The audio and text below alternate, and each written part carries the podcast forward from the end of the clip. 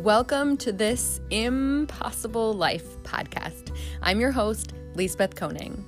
In this podcast, I give my musings on mindset strategies to harness the power of I am to create possibilities. Hi, friends. This week, I want to address something that I hear a lot. People will tell me, I'm just so lazy or I don't have motivation. How are you so motivated? And uh, this week I was listening to an interview with BJ Fogg and he really hit the nail on the head. If if you want to know more about this and dig deeper into it, I definitely suggest looking up his stuff. He has some great advice. So, what he said was, you're not lazy. You're not lacking motivation. This is a design challenge. And I loved how he described that. So, what he was talking about is designing your life with habits. So, it kind of have to start with well, what is a habit? So, a habit is an action you do without thinking. For example, brushing your teeth. You aren't going to go get to evening and you're about to go to bed and then be like, hmm, do I want to brush my teeth or am I not going to today? No, we just I'm to go get ready for bed. We go into the bathroom, start brushing our teeth. It's just something we do. We don't even we don't debate it, we don't think about it. It's it's a habit. And so what he says is all habits need to start tiny. Then we need to find where they fit naturally, and then we need to nourish them. So, I want to share some tips from him and some others of my own that will help with designing your life so that you don't feel like you're lazy or unmotivated and you can accomplish the things that you want to accomplish.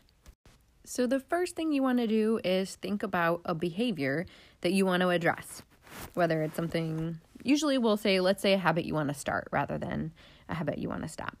So, think about what that behavior is, and then you want to think of another habit that happens about the same time as you want to do this new behavior so that you can tie them together. Um, some people call it habit stacking. Um, you want to have it be your cue. So let's say you want to go to bed earlier. Um, one thing that I have is where I live, there is cheaper electricity starting at 9 p.m. And I have a electric car. So I don't want to plug my car in until it's cheaper electricity. So I have an alarm on my phone that goes off at 9 p.m. That is when I go outside, plug my car in, and then usually start the dishwasher. And then I have started making myself go and get ready for bed.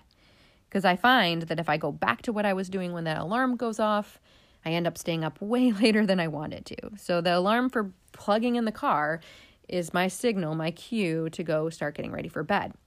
So you want to think of a statement like this When I plug in my car, I will get ready for bed and head to bed. Connecting them. Um, let's say we'll take the opposite. Let's say you want to get up earlier. Now, I need to go over one thing. you don't want to follow this if you're going to bed at like 2, 3 in the morning and then trying to get up at 5 or 6. Like, please make sure that you are getting enough sleep. So let's say that you are getting enough sleep, but you're still having trouble getting up in the morning. Maybe you're a snoozer. So, establishing that you have gone to bed at the right time in order to get seven, eight hours of sleep. Then, what you can do is connect um, some beha- a behavior that will get you moving in the direction you want to go. So, for getting up in the morning, it would be standing up. So, you could say, when the alarm goes off, I will stand up and stretch for 15 seconds, and then we'll see. So you're not overwhelming your brain.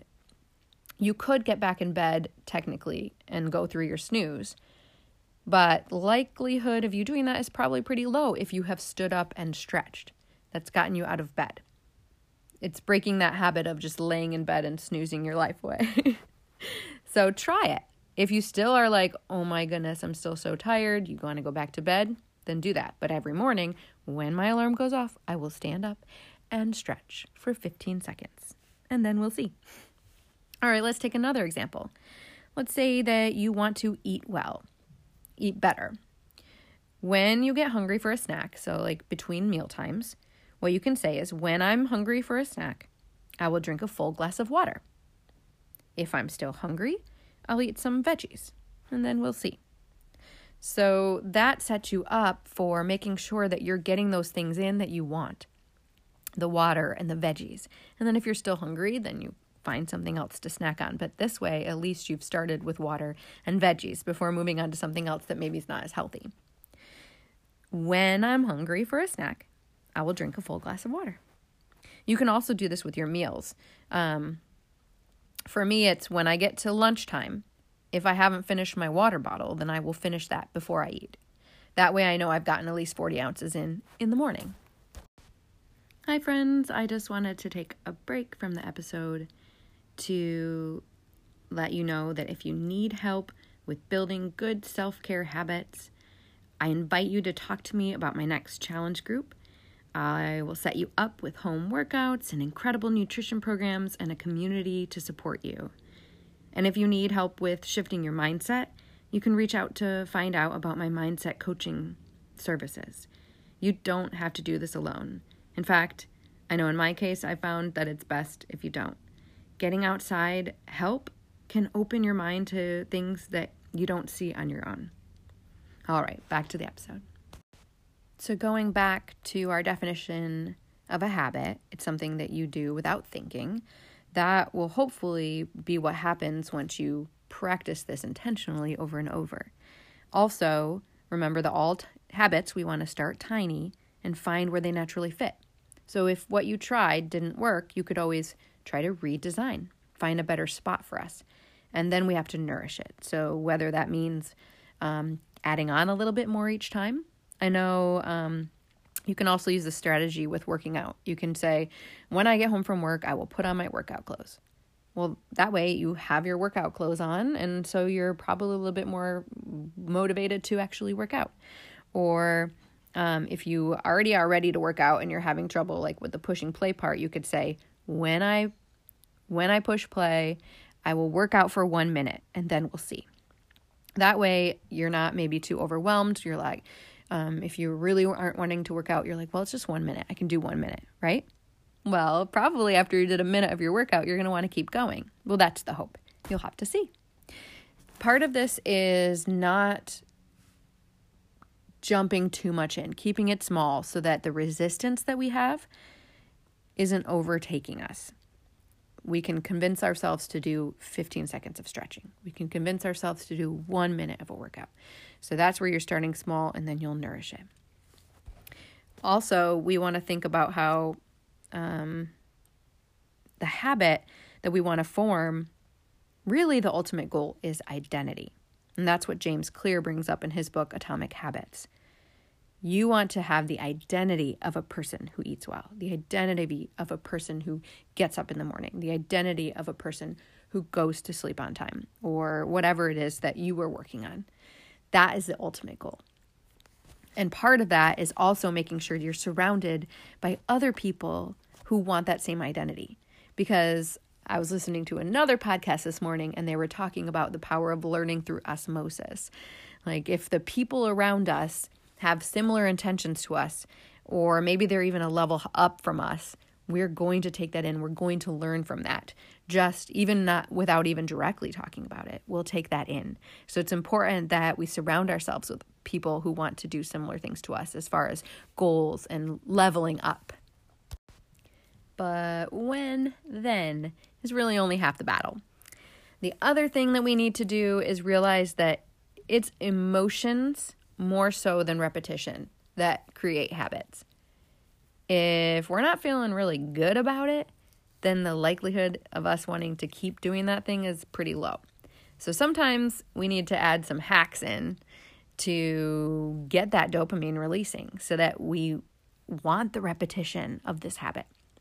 And that comes with celebration and and intention around being happy around this thing. So, for example, if you're working on eating better, then when you have food that is good for you, when you eat that big salad that's full of all kinds of vegetables, you want to talk to yourself about it afterwards.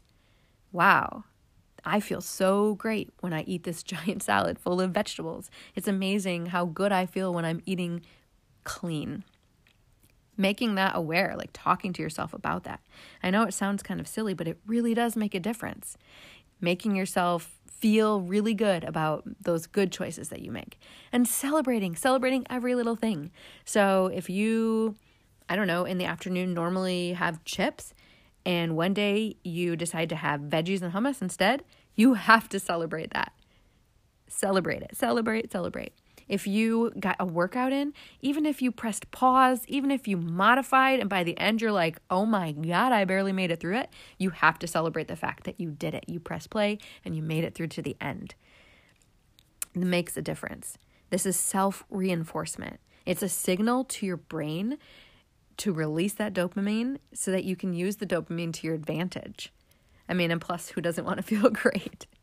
So, really think about it's almost like I remember Brene Brown was talking about when you have like a spouse who has a behavior that maybe annoys you or frustrates you.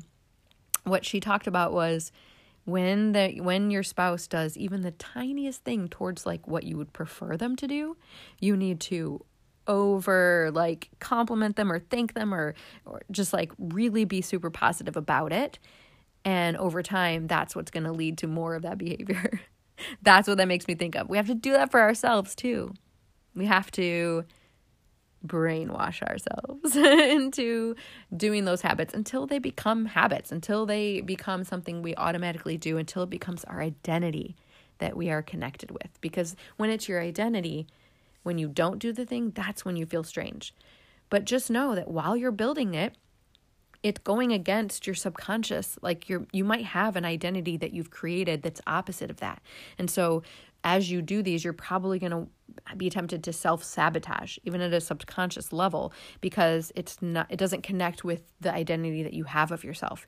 And so we have to address that. And that is where you might want to look back in one of my previous episodes that's about what limiting beliefs are and how you can clear yourself of them, because we have to bring light onto those things so they're not hiding and causing us to self sabotage. Hi, friend. I wanted to take a break from the episode to tell you about a new course I launched called the Mindset Makeover. Are you struggling with your mindset? Are you finding yourself self sabotaging? Do you struggle with manifesting the life that you want for yourself? I built this course for people who recognize that they are getting in their own way. I talk about limiting beliefs and how to replace them, as well as simple daily practices that you can do to better your mindset.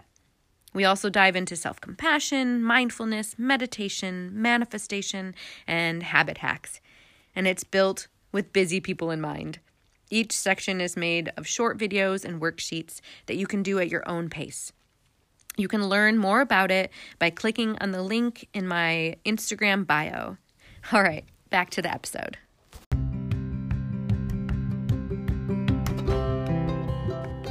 All right, friends, that's what I have for you this week. I can't wait to hear from you about what behavior you address and try the when then and connecting with positive emotions um, strategies. You can connect with me on Instagram at Lisbeth underscore Koning. I would love to hear about what you thought and what was helpful and what happened. Also, if you haven't listened to my previous episodes, go back, give them a listen. I'd love to hear what you think and if there's something else that you would love to hear more about. I love talking about all things mindset and really um, manifesting the life that you want for yourself. Because we can do so much more when we bring awareness and we're grounded and we hack our habits. Have a beautiful week.